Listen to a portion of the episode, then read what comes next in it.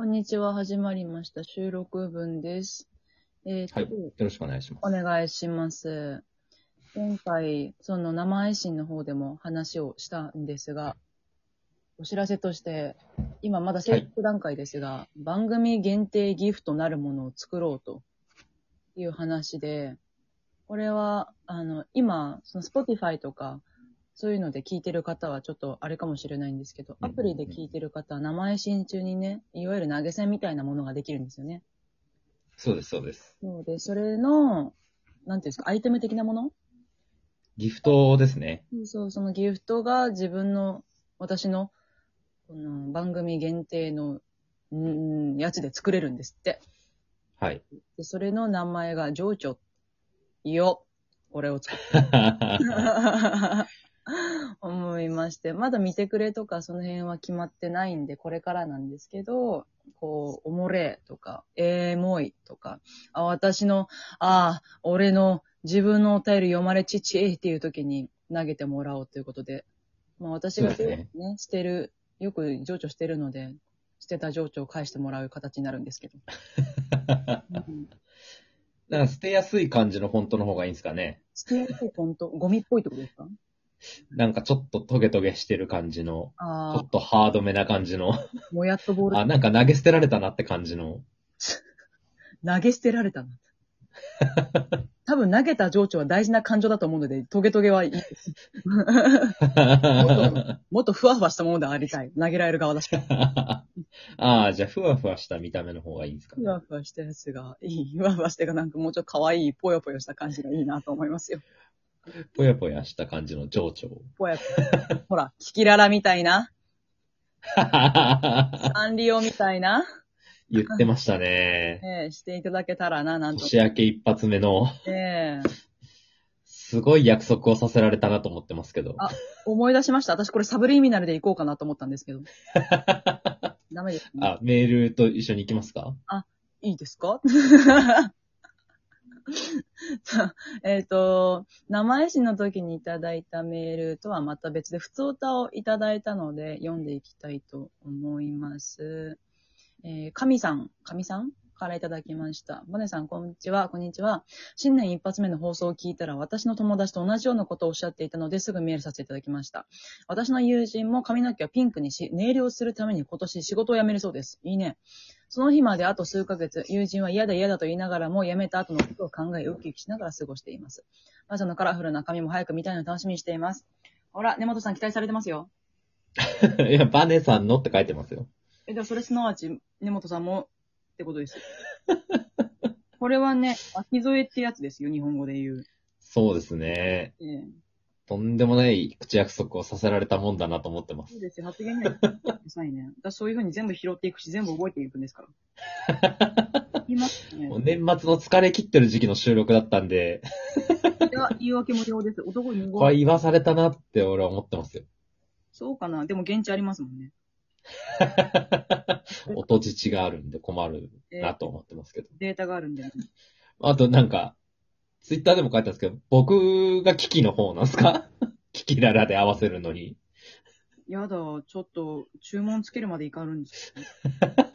わないですね。いや、青かピンクどっちか選べって言われて、どっちも嫌なんですけど。はい、まあ、青かなみたいな。キキララ合わせでまさか僕の方がキキだとは思ってなかったなって、そういえば思いました。ああ、いいですよ。じゃあしょうがないですね。根本さんに合わせますよ、じゃあ。うん、じゃあいや、青も嫌なんですけど。うん、わがままだな。いいですか、世の中には情報とかそういう折り合いってものがあるわけです。わかりますか？自分の嫌だ嫌だだけじゃ世界は回っていかないんですよ。わかりますか？まあまあ、お祝いですからね。ええー、そうですよ。お祝いの髪染めですからね。えー、やだなぁ。もう、本音が全部隠しきれなかった。嫌だなーって。今まで一回も髪染めたことない人がいきなりピンクは結構。そうですか。私初めて染めたことない。ハードルがあります。ええー。そうか。合わねえな。カラフルな髪ね、いずれできたらと思いますので、その時は発表しますね。染めたよーっつって。かります。さあ、続きまして、ゆきさんからいただきました。こんにちは。今回は少し真面目なお便りを送らせていただきます。私は友人関係に固執する人が苦手で、一度苦手だなと思うと嫌な部分ばかり見えてしまい、一緒にいても絶対に損をすると判断すると、すぐに縁を切ってしまいます。私の好きな作品や推しの話をすると、無理、そんな配信せんえんも払いたくない、などと真っ向から否定してくる人もいて、少しずつストレスが溜まっていきました。また、母親からは小さい頃暴力を振られていて、最近も頑張って検定を取り、進学先の学費が減ったという症状を見て、これだけお前頭悪いんだな、と言ったり、検定に落ちた時鼻で笑ったりしてくる人なので、家も学校も嫌になり、部屋で推しの音楽を聴いて涙が止まらなくなることもよくあります。まやさんはこの人苦手だなと思った友達とはスパッと縁を切るタイプですか？また、何もかも嫌になったときは何をしますか？ゆきさん頑張ったんですね、検定ね。すごいですよ。すごいですね。ねえ。私も結構スパッとまではいかないけど、あ、無理だなと思ったときには、こう、ずるずるはいかずに、決めたときにはもう、関係切っちゃいますね。うーん。うん。なんか、損をするというよりかは、まあ、俺は多分言葉のあやだと思うんですけど、こう、一緒にいて自分が楽しくないとか、自分の心が消費されていくなっていう判断をした人とは関係は切りますね。まあ、この社会においてとかでこう折り合いがつかない人っていうのはもちろんいるから、そこでどう譲歩していくのかっていうのは大切な部分であると思いますけど、あくまで友人関係で自分で関係をこうカスタマイズって言い方したらあれですけど、自分で関係を作り出せる、逆に自分で関係を切ることができるのであれば、うんうんうん、そこは自分の心が豊かになる方を選んだ方がいいとは私は思うので、うんうん、こう自分の好きなもの、作品とか推しに対して否定的なことを言われたら、え、好きって言ってるよねってうんうんうんうん、うん、これが好きで私これで泣いちゃったんだよって、そこ、そこまで話してるか分かんないですけど、っていう話をしてる上で、えーみたいな。言われたら、いや、それお前の話だよね、みたいな。うんうんうん。って感じになるので、で、そういう人って一番、こう、なんていうんですか、触れ合ってると自分も嫌なやつになるじゃないですか。はいはいはいはい。その、嫌な相手に対して、ちょっと自分も嫌な態度取っちゃったりみたいな。そうそうそう。それって、まあ、生産性がないって言ってしまったらあれだし、そこまで何か生み出す、うんうんうん、生み出すってなんか、良い方向に何か生み出すわけでもないし、ただでさえ、ね、ゆうきさんは、しんどいなって思うことがあったりするわけだから、友人関係だけはね、結構そこはなんていうんですか、ふるいにかけるって言い方したらちょっとあれだけど、うんうんうん、こう精査していくのもいいのかなと思いますよ。なので、なんか一回できるだけ私は寄り寄り添うというか、一回この歩み寄ることはするんですけど、苦手だなと思ったりでした。まず何が苦手なのかっていうのを知りたいから。あ、こういうとこ。あ、なるほど。この人の何が苦手なんだろうっていう。そう。だから、嫌だな。何が嫌なんだと思って話してて、ああ、この人私を軽視してるから嫌なんだ、みたいな。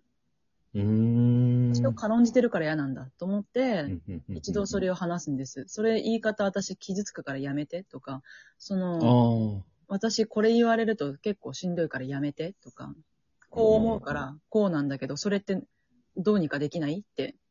言って、それで、あ、そうなんだ、ごめんねってなったら、あ、じゃあ大丈夫だってなるんですけど、え、そうかなみたいな。こっちが真剣に話してることに対して、それさえも軽んじられたら、あ、この人多分これからも私のことを軽んじるな、私の存在と発言を軽んじるなって思うので、その瞬間、私は、もういいやってなります。なるほど。そう。そう、まあいいやってなった後は、どういうふうにこう関係を切っていくんですか？まあ、完全にブロックとかはしない、あの、そこまでブロックするのは相当、なことがあった時だけなので、こう連絡を取らなくなるっていうのが一番です。ああ、なるほど。で、なんか何かの折で連絡が来たりするじゃないですか。例えば今回のあけましておめでとうとか誕生日とかっていう時は、まあその申し訳程度に。ああ、お付き合い程度の返事だけするっていう。あ、そうですそうです。おめでとうみたいな、なんかご飯行こうねって言われたら、うん、空いたら言うよみたいな。うん、ありがとね、みたいな。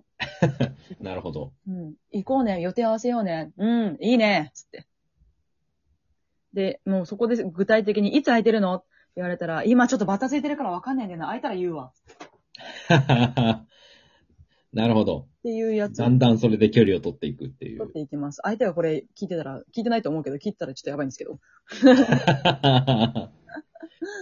そうですね。何もかもが嫌になった時、私別にその、たびたび言ってるんですけど、気分の切り替え方っていうのを知らないので、はいはいはい、と携えながら少しずつ希釈して薄れていく、風化されていくのを待つっていうタイプなんですよね。ああ、時間かかるタイプですね、じゃあ。そうですね。だからずっと脳裏にはいるし、でも目を背けない分、目を背けるとこう触っちゃいけないもの、触るなよって言われたものに対して逆に触りたくなる現象あるじゃないですか。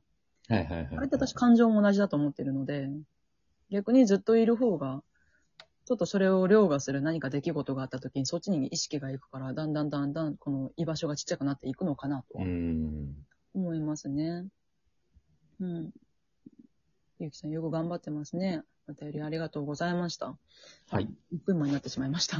さあ次回のメールテーマですが、えー、テンパりましたです。YouTube 私始めたんですけど、生配信をやった時にあまりにも設定がわからなくて、えっえ、わかんないってなったのを、作家の根本さんが一律倒して、それをメールテーマにしてくれたので。皆さんもあの動画見てください。えー、テンパった顔から始まるので。それをメールテーマに仕上がりましたので、それを採用します。次回のメールテーマは、テンパりましたです。